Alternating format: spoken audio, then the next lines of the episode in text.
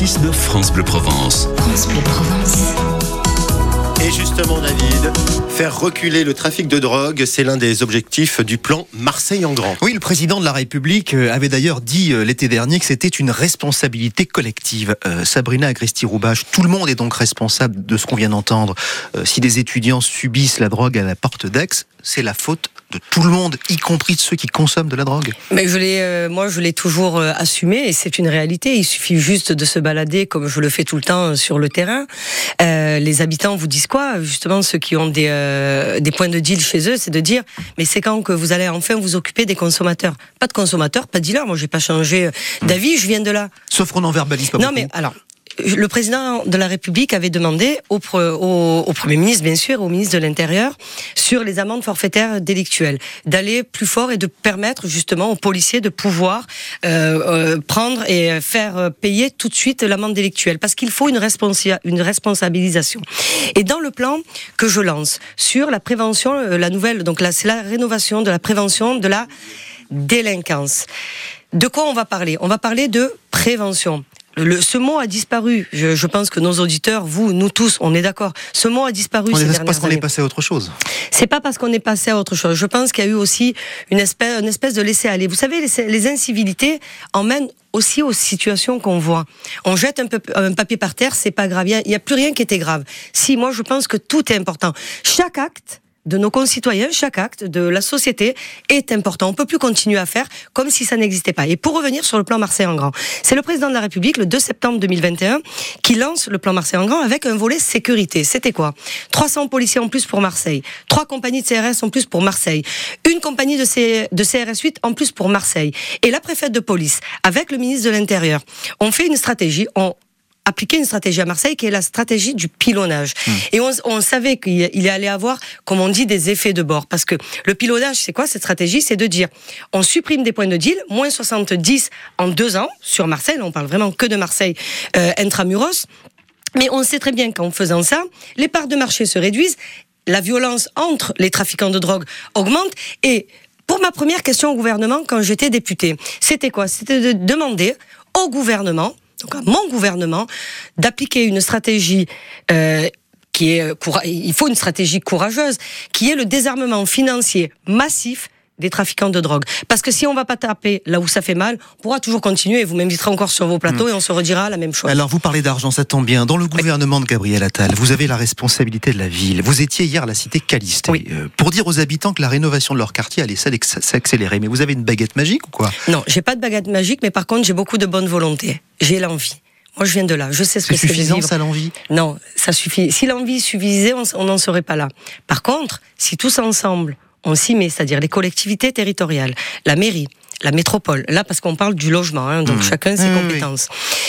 L'État a investi massivement, là on revient sur le, le plan Marseille en grand, sur 10 projets dans euh, nos quartiers prioritaires, 650 millions d'euros de l'Agence nationale de la rénovation urbaine. Sur Calisté, ça représente 47 millions d'euros. Et qu'est-ce que m'ont dit les élus locaux hier? C'est de dire il faut pouvoir nous plus permettre. vite. Non mais comment on va plus vite en faisant aussi du dérogataire. Vous savez, on a euh, un millefeuille administratif qui empêche parfois les élus d'aller vite. Donc moi, c'est ce qu'on m'a demandé. Je rentre à Paris lundi matin. Lundi matin, je vais voir toutes mes administrations et je donne des instructions Alors, vous allez peut-être- pour leur permettre d'aller plus vite, pour changer la vie des gens. Parce que ce qu'on oublie, euh, David, si vous permettez, Oui. c'est juste de changer rapidement la vie des gens. J'aimerais bien être une petite souris lorsque vous allez leur dire ça. Est-ce que vous allez leur dire ceci? On dit, on fait, on fait, on dit et on accélère. Voilà, ça c'est votre formule. Oui. Un peu comme euh, Gabriel Attal, tu casses, tu répares.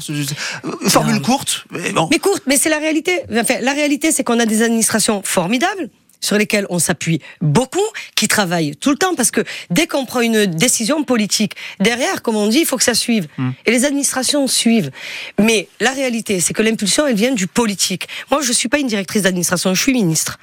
Donc ministre, je prends mes responsabilités, je sais comment je peux aborder sur le plan, on va dire dérogatoire, parce que ça on le on, on le dit pas suffisamment. On n'a pas besoin systématiquement de passer par une loi pour changer la vie Aller des gens. plus vite que la loi, c'est Ah, ça ce que vous absolument. Et regardez ce qu'on a fait sur le, le projet de loi, euh, le projet de loi reconstruction.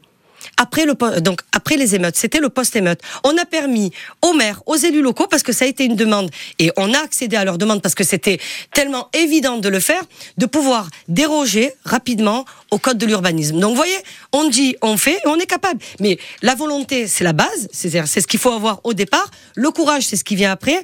Et encore une fois, le bon sens au-dessus de la pile. On dit, on fait. Sauf que parfois, ça marche pas comme ça. Euh, votre intérêt pour l'expérimentation à Marseille de la tenue unique, Oui. euh, à votre connaissance, combien d'établissements, vraiment, hein, ont envie d'expérimenter Moi, je, à Marseille, je suis pas, je suis pas ministre de l'Éducation nationale. mais Vous moi, savez ce que c'est pas sais- beaucoup. Non, mais je, même si c'est pas beaucoup, mais moi, j'écoute pas forcément. Je n'écoute pas, on va dire, que la communauté éducative, parce que je ne suis pas ministre de l'Éducation Hmm. nationale. Moi, je suis ministre de la ville, la citoyenneté et de la ville. Donc, mon rôle, c'est de- d'être tout le temps dans la vraie vie des gens. Dans la vraie vie des gens, qu'est-ce qu'ils vous disent aussi dans les quartiers prioritaires? Samia Gali était pour.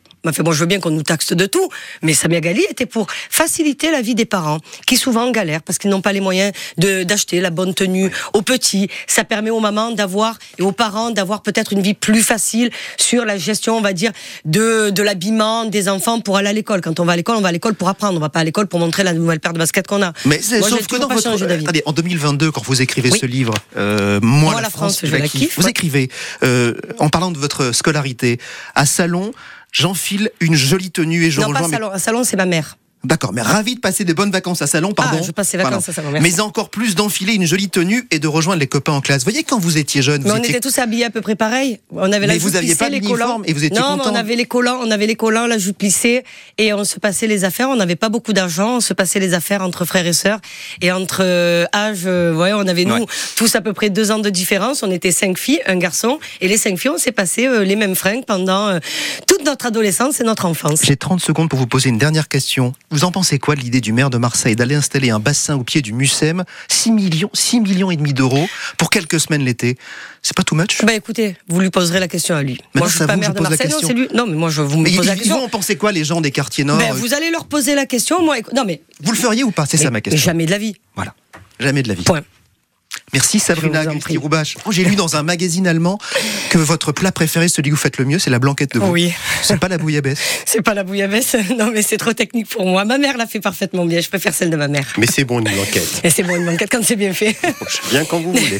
J'ai augmenté l'argent de poche de ma fille parce qu'elle a dit que c'est le plat que je faisais le mieux. C'est ce qu'elle a dit Ah, effectivement. bien. J'ai hâte de la goûter un jour. Et, et c'était rigolo parce que dans le Frankfurter Magazine, le titre c'était Les mères et les filles de Paris. Exactement.